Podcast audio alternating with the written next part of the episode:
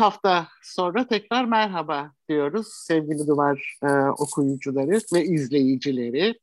E, Mehmet Altan'la beraber yine e, Mum Işığı programında karşınızdayız. E, bugün e, biraz geç size e, ulaşacağız. Bunun sebebi de e, sabah 10'daki enflasyon rakamlarının açıklanmasını bekledik. Çünkü ikimiz de iktisatçıyız. Enflasyonla ilgili bir şey söylemeden de olmaz dedik. Ee, ama açıkçası ne söyleyeceğimizi de bilmiyorum. Ama Mehmet şunu hatırlatarak hemen ben girmek istiyorum. Geçen programda, ilk programımızda sen e, çok güzel bir şey söylemiştin. Yani e, insanların terk etmek istediği bir ülkeyi yönetmekten insan utanır demiştin. Ee, hemen onunla ilgili sana bir şey e, e, hatırlatmak istiyorum. Hollanda geçenlerde açıkladı biliyorsun iltica taleplerini açıkladı. En fazla iltica talebi Suriye, ikinci sırada Afganistan, üçüncü sırada Türkiye. Maalesef Türkiye'de artık Suriye ve Afganistan'daki gençler gibi, insanlar gibi e, insanların kaçmak istediği bir ülke. Tam da bunun üzerine işte sürekli olarak fiyatların yukarıya doğru gittiği, enflasyonun hızının arttığı e, bir döneme girdik.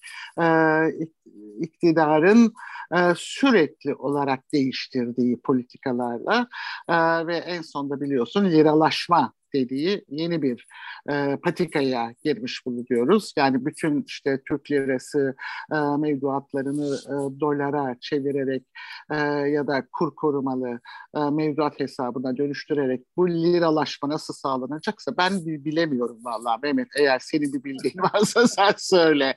Şimdi bugün e, ilk başta e, ENA Grup açıkladı biliyorsun enflasyonu. Aylık Ocak enflasyonunu yüzde e, Aralık enflasyonunu Ocak'ta yüzde 15,52 dedi. Yıllıkta yüzde 114,87 yuvarlayıp yüzde 115 diyelim. Ee, dün de biliyorsun İstanbul Ticaret Odası e, şey İstanbul Ücretliler Geçinme Endeksinin aylık e, yüzde 13.78 olduğunu, yıllık da yüzde 50.91 olduğunu söylemişti. Saat 10'da da TÜİK e, ki henüz tabii TÜİK Başkanı çok yeri o nedenle muhtemelen işte yaz kızım hesabı olmadı orada. Şeye İstanbul Ticaret Odası'na yaklaşan ENA'ya da ENA gruba da biraz yaklaşan bir e, oran açıkladı. Ocak ayı enflasyonunu e, şeyde yüzde 11.10 olarak, yıllık enflasyonu da 48.69 olarak açıkladı. Yalnız üretici fiyatları yıllık yüzde 93.50. E, asıl e, şeyde e, problem de burada yatıyor. Tabii bu bunu o, biliyorsun bir şekilde şöyle savunacaklar. Bakan Nebati de sabahtan üst üste arka arkaya bir takım demeçler veriyordu. Ya da onun dün bir, bir gün önce yaptığı konuşmadan bir, bir, bir takım alıntılar yapmışlardı.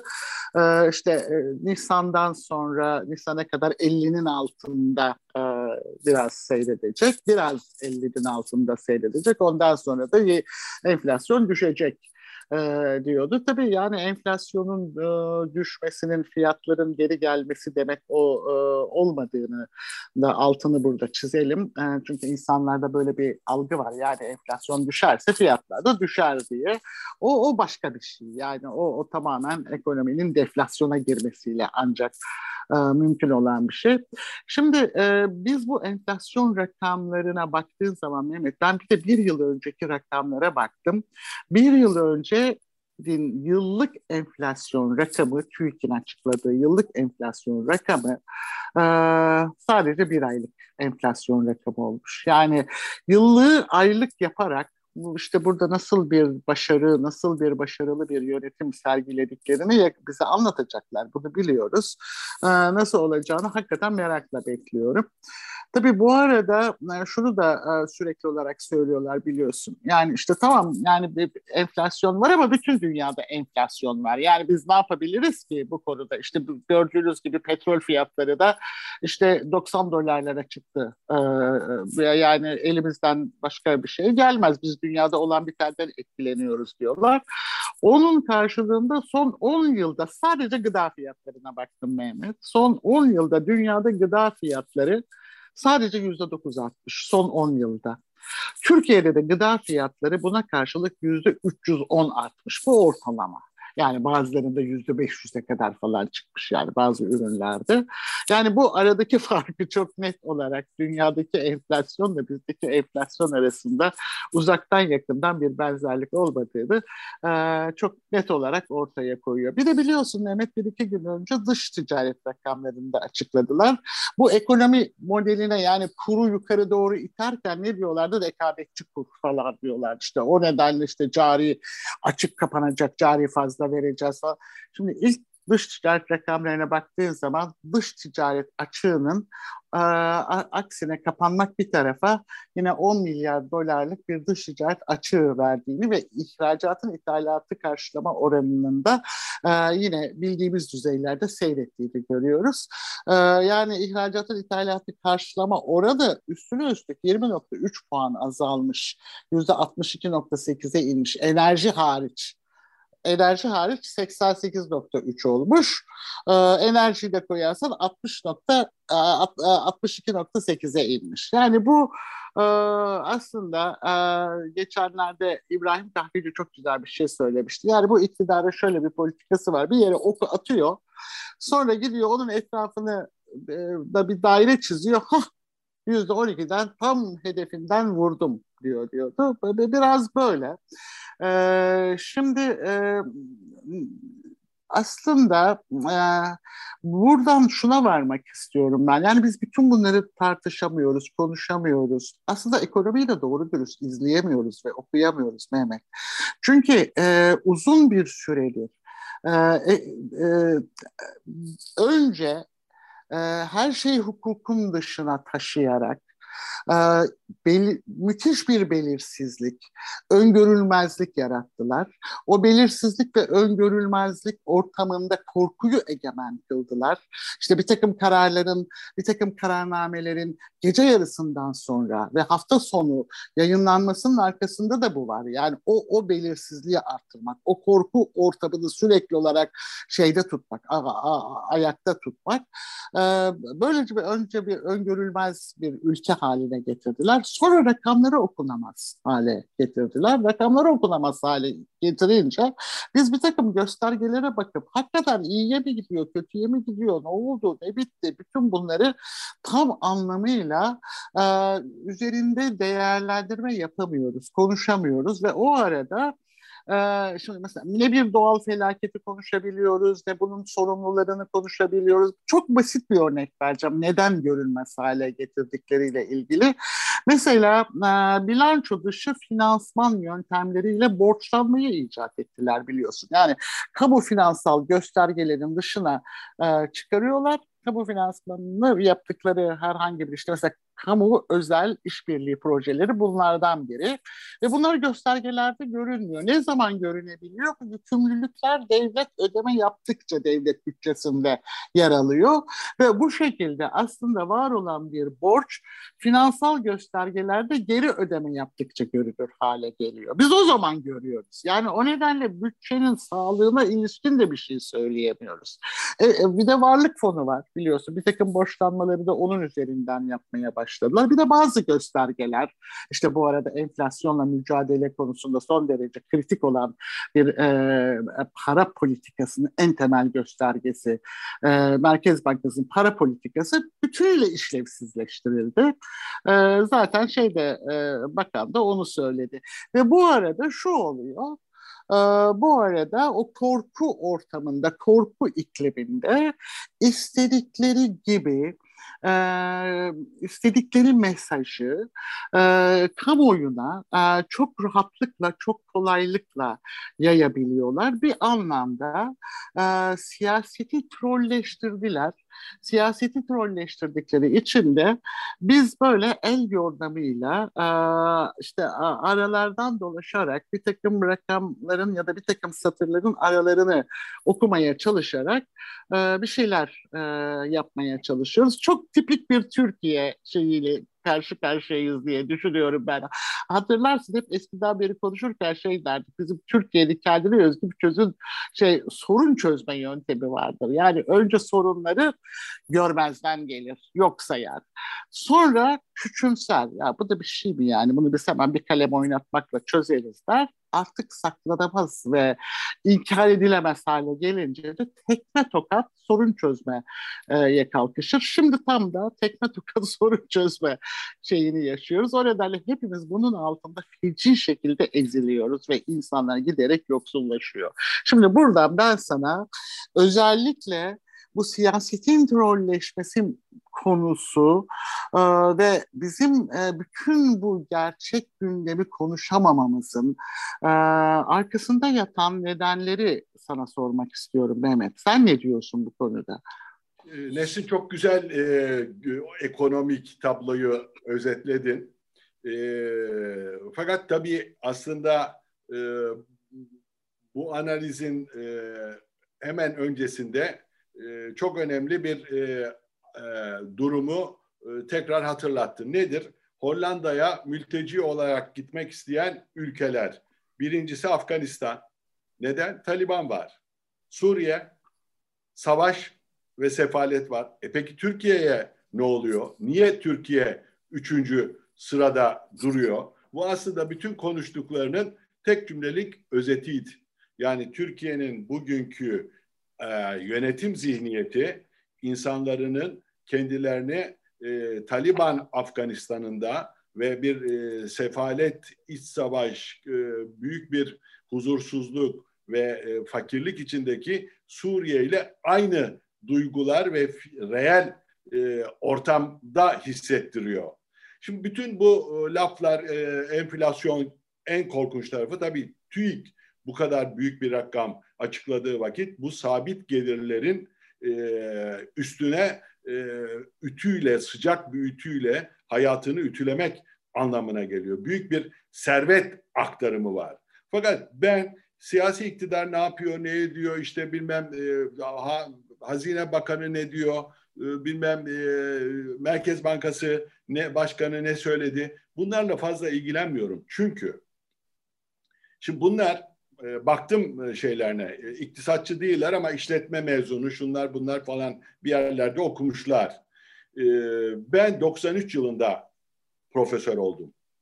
Bunlara e, her seferinde okullarda yani e, öğrettiğimiz üniversite nedir? Hoca gelir öğretir ve bunun tekrarını ister. Tekrarını yaparsan da geçersin. Yani çok da atla deve değil. Şimdi ama tekrarını yapamayanı da sınıfta bırakırsın. Üniversiteyi bırakamaz, geçemez, bitiremez. Şimdi üniversiteyi bitiremeyecek adamların bir şekilde e, onay vermeyeceğin türdeki bir yaklaşımlarına diploma vermiş bir ülke burası. O zaman bir üniversite hocası olarak e, baktığımda kurumlarının nasıl çürüdüğünü, aslında iktisat fakültelerinin kalmadığını, YÖK'ün bir şekilde 12 Eylül rejiminin e, ürünü olan ve bütün üniversiteleri tek tipleştiren bir zihniyetin nasıl Türkiye'yi çökerttiğini, meslek onurunu e, bırakmadığını, beyinsel onur bırakmadığını, hiç diplomanın işe yaramadığını ki geçen yıl 4000 kişi profesör oldu. Bir ülkede 4000 kişi bir yılda profesör oluyorsa bu zaten enflasyonun toplumun bütün değerlerine sirayet ettiği ve değerlerini yok ettiğini de ortaya koyuyor. O zaman birincisi burada üniversite var mı? Yani bu adamların e, niye anlattığın tabloya bir şekilde e, biz e, hayatımızın o tabloyu hayatımızın bir parçası haline getirdik. Çünkü bu üniversiteler yok. Çünkü diploması olanlar o mesleğin erbabı değil. O mesleği okumuş olanların bir meslek onuru yok. Çünkü o meslek onuru olmasını sağlayacak bir toplumsal talep yok. Söylediklerin kurum yoksa e, kurumları işletecek insanlar liyakat sahibi dedikleri ehil, o işi bilen ve dünya standartında yarışabilecek. Onları kim yetiştirir? Üniversiteler yetiştirir. Üniversiteler var mı? Yok. İşte Boğaziçi vesaire bilmem ne. E şimdi o zaman bunun olmadığı bir ortamda enflasyon 50, 40, 115, 520, yok liralaşma, tasarruf bilmem nesi. Ne, ne görüyorum? Burada inanılmaz bir soygun görüyorum. Yani e, bütün bu işte mevduat, tasarruf mevduatı yok, döviz kadar para ödeyeceğiz. Bu da bir servet transferi. Ee, yönetimi eline almış bir ekibin paradan başka bir şey düşünmediğini ve o parayı da kendi e, kanallarına ve etrafındakilere aktardığı, bunun içinde ülkenin hem özgürlüğünü hem refahını kezapladığı bir anlayışın bizi getirdiği nokta. Ya insan utanır.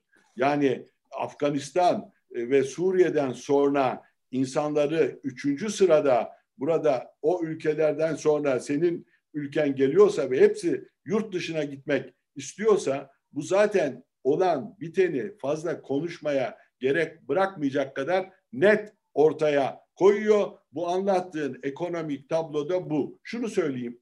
Ya dese ki e, Merkez Bankası Başkanı değil mi? Hem de bir, bir galiba e, akademik olarak bir ünvanı da var.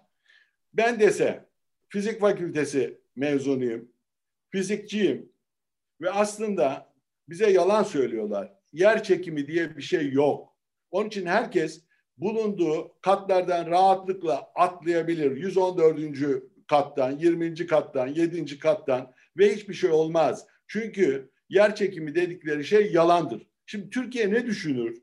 Bunların yaptığı faizle ilgili tartışmalar, liralaşma, şu bu neyse ne. Yani söylediklerinin hiçbir anlamı yok. Çünkü fizik eğitimi gördüğünü iddia eden bir adamın yer çekimi yok, istediğiniz yükseklikten atlayın, hiçbir şey olmaz dedikleri bir Türkiye'nin ekonomik yapısı da, enflasyonu da, e, e, her şeyi e, bu hale gelir. Onun için eğitim... Ama, ama Mehmet orada siyaseti trolleştirince işte o yer çekimi yok atlayın dediği zaman bir dolu insan da atlıyor.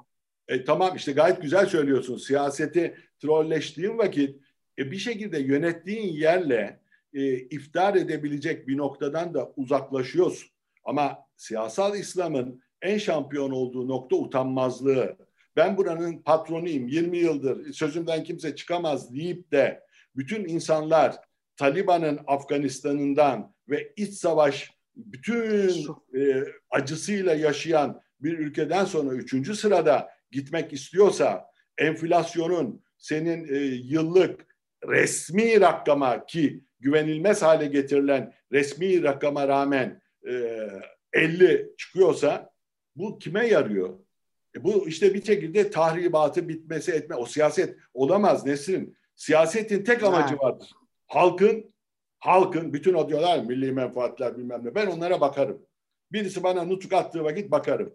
Derim ki bu Türkiye Cumhuriyeti vatandaşının refahını arttırıyor mu bu nutuk? Yahut icraat, eylem özgürlüğünü arttırıyor mu? Eğer siyasetçinin söylediği nutuk orada yaşayan bireyin, vatandaşın, yurttaşın bir özgürlüğünü ve refahını arttırmıyorsa o kendine yönelik, kendi çıkarlarına yönelik bir palavradır. Bunların Peki, bu, palavra, bu palavralarına sen çok güzel trolleşme diyorsun. O palavralardan edinilen e, hukuk dışı, gayrimeşru servetleri de dağıttıkları da onların trolleri oluyor. Peki araya hemen sana bu bu bu şeyde bir şey daha sorayım. Şimdi e, biliyorsun işte bakanlar değişiyor, e, işte üst düzey bürokratlar değişiyor. Artık o değişme sıklığı da giderek artmaya başladı. Yani bunun nedenlerini daha sonra tartışırız. E, Şimdi orada e, artık bakanlar falan hiç kimse istifa edemiyor biliyorsun. Yani işte bunlar görevden affını istiyorlar. Yani Niye görevden aflarını istiyorlar? Kim affediyor? Ee, işte e, Cumhurbaşkanı Erdoğan affediyor. Şimdi hizmet etmekle yükümlü oldukları tek merci olduğunu bundan daha iyi gösteren bir şey var mı? Çünkü orada halk yok artık. Yani halka hesap vermekle sorumlu falan değiller. Yani tek bir yere, tek bir merciye hesap vermekle sorumlular. O nedenle e, o yüce makama hizmet öncelikli diyorlar. Hesap verdikleri yerde orası. Halk değil, yasama değil, yargı değil. O nedenle e, tensipleriyle göreve geliyorlar. Aflarıyla, affetmesiyle görevden ayrılıyorlar. Şimdi bu bile aslında içinde bulunduğumuz halin ne olduğunu e, bize çok çok iyi anlatmıyor mu? Yani e, o, onun için yani bizim bütün bu tartışmalarımız için en son Boğaziçi Üniversitesi'nde yaşananlar. Yani mevcut rektörün işte boşalan bir dekanın yerine kendisini e, ataması ama o arada Boğaziçi'nin de işte dünyadaki üniversite sıralamalarından inanılmaz bir düşüşle e, o ilk 500'e dahi girememesi. E, yani bu, bu bunlar ne hale geldiğimizi e, çok açık bir şekilde e, bize göstermiyor mu Mehmet? Yani çok çok önemli bir e, şey söylüyorsun. Yani e, işte e, sayeden istifa edemiyorsun falan gibi bir durumlar filan. Yani demokratik hiçbir ülkede olmayacak. Fakat... Sonra bir başka şeyi daha söyleyeyim. İla, e, yani bu arada bir ekonomiyi de konuştuğumuz için mesela bir takım şeyler sadece artık sözlü talimatlarla yapılıyor. Yani mesela TİH tek tek sanayi bölgelerini arayıp elektrik kesintisini sözlü olarak şey yapıyor ve buna uymayanların cezalandırılacağını söylüyor. Korkunç bir şey yani düşünebiliyor musun? Korkunç bir şey. Yazılı falan herhangi bir şey yok. Yani mesela Sezen Aksu'yla ilgili meselede de öyle. Cumhurbaşkanı Çamlıca Camii'nden konuştuktan sonra Rütük işte e, şeyleri arıyor, televizyonları, e, radyoları falan arıyor. Sezen Aksu şarkısının çalınmamasını istiyor ve sözlü olarak istiyor. Ve bütün bunlara uyuluyor. Yani evet şimdi... Bir, bir şekilde bu e, bunu derinlemesine düşündüğün vakit e, buraya Türkiye e, nasıl geldiğine baktığım vakit işte herkes kendi meşrebine göre birilerini suçluyor. Askeri vesayetçiysen liberal demokrasi ve liberalleri, sivil siyasetçiysen, e, sivil vesayetçiysen aşağı yukarı sen onlar da liberal demokrasi olmasın filan. Burada temelinde bir devlet reformuna ihtiyaç duyan bir yapı var. Şimdi herkes bir şey olmaz gibi bu siyaset kurumunda yer almak istiyor. Yani Türkiye'nin e, ortak özelliği belki de yüzde 99.9'unun milletvekili olma arzusu. Yani bu söylediğin Türkiye'nin perişan olma düzeyi ya bir şey olmaz bana olmaz e, önemli değil filan yani birisi eliyle e, futbol oynuyoruz zannediyorsun bir saha var e, eliyle top alıyor ikide bir koşarak koşarak kaleye atıyor. İlk başta kardeşim o ölmez filan diye bağırarak e, itiraz ediyorsun. Sonra ya ne yapalım o da öyle oynuyor falan gibi bir hiçbir ülkede olmayan bir gevşeklik var. O gevşeklik nereden geliyor? Geçen sefer de söyledim, geçen haftada. Bu siyaset kurumu, reformu değil. Türkiye'de siyasetin sahibi devlet. Devleti ele geçiren siyaseti de ele geçiriyor. Bunun muhalifi, iktidarı yok. Buna izin veren bir siyaset olamaz. Biz şimdi şikayet ediyoruz. Ya bu böyle bir demokratik bir ülkede böyle bir kural var mı? Yani istifa bile edemezsin işte bilmem neyi yapamazsın. Hukuk ben affederim. Sadece ha, ben ya, affederim. E peki buna kim izin verdi? Yani tutup böyle 3-5 adamı suçlayarak tabii, tabii. kimse tabii. bundan e, bu derin bir analiz yaptığım vakit e, temelinde bir devlet reformunun çok ciddi düşünülmesi lazım. Ama devlet reformunda yapacak olan şey siyaset olduğuna göre herkes o oyun futbol oynamıyoruz bildiği halde sahada durmak istiyor. Şimdi onun bilmem parası var, itibarı var. Eğer istediğin ve arzuladığın bir Türkiye olmasa da laiklik de gitse, demokrasi de gitse, sen orada duruyor gibi hissettiğin vakit etrafına işte bir daha milletvekili seçileceğim mi? O polis bana selam verdi mi? Maaşlar arttı mı? İşte bilmem daha ucuza yemek yiyor muyuz falan gibi günlük hayatta işte bilmem her şeye rağmen o e, görüntüde bakan olana telefon ettiğinde muhalefette de olsan işin hallediliyorsa bir sarayda yer almanın yani birisi bahşiş alıyor birisi hamuduyla götürüyor. Ona rağmen e, entelektüel yahut bireysel vatandaş olarak bu sefaletin e, korkunç e, hukukun yok edildiği, demokrasinin kalmadığı ve bunun siyasetin uysallığıyla buralara geldiği bir Geldi. Türkiye daha Doğru. bir olarak bir kere niye herkes illaki milletvekili olmak istiyor? Çok eskilerde parlamento dışı muhalefet vardı ya. Ya bu oyunun meşrulaştırıyorsun. HSK diye bir kurum hiçbir işe yaramıyor. Üye seçtiriyorsun. Onu bilmem ne yapıyorsun. Yani ben bir şekilde kendi hayatında çok başarılı olamayan insanların siyaseten sınıf atlama, özlemleri o kadar yüksek ve geniş ki ve o kadar derinleşmiş vaziyette ki bu oyunun böyle oynanmayacağını bu oyundan çekilerek söylemek yerine ya mırıldanarak onun içinde yer almayı yeğler bir durum. Bunu buraya kadar getirdi. Yani bu oyun bu şekilde oynanmaz. Ben bu oyunu oynamam, meşrulaştırmam diyen kimse yok. Evet Mehmet. Reformu ve siyasetin bütün devlet tarafından oluşturulması ya 12 Eylül'ün siyasi partiler yasası var.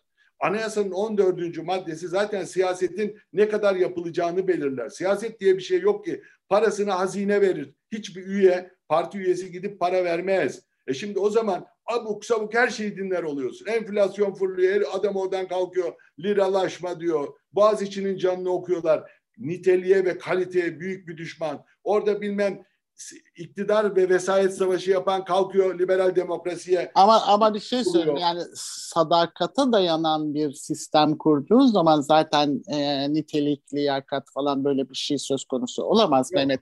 Gene programımızın sonuna e, yaklaştık. Tam, tam heyecanlanıyorduk. Tam evet, heyecanlanıyorduk. Tam doğru ama Hakan'a verdiğimiz söz var biliyorsun. Evet. Yoksa kovar bizi. Onu da evet, evet.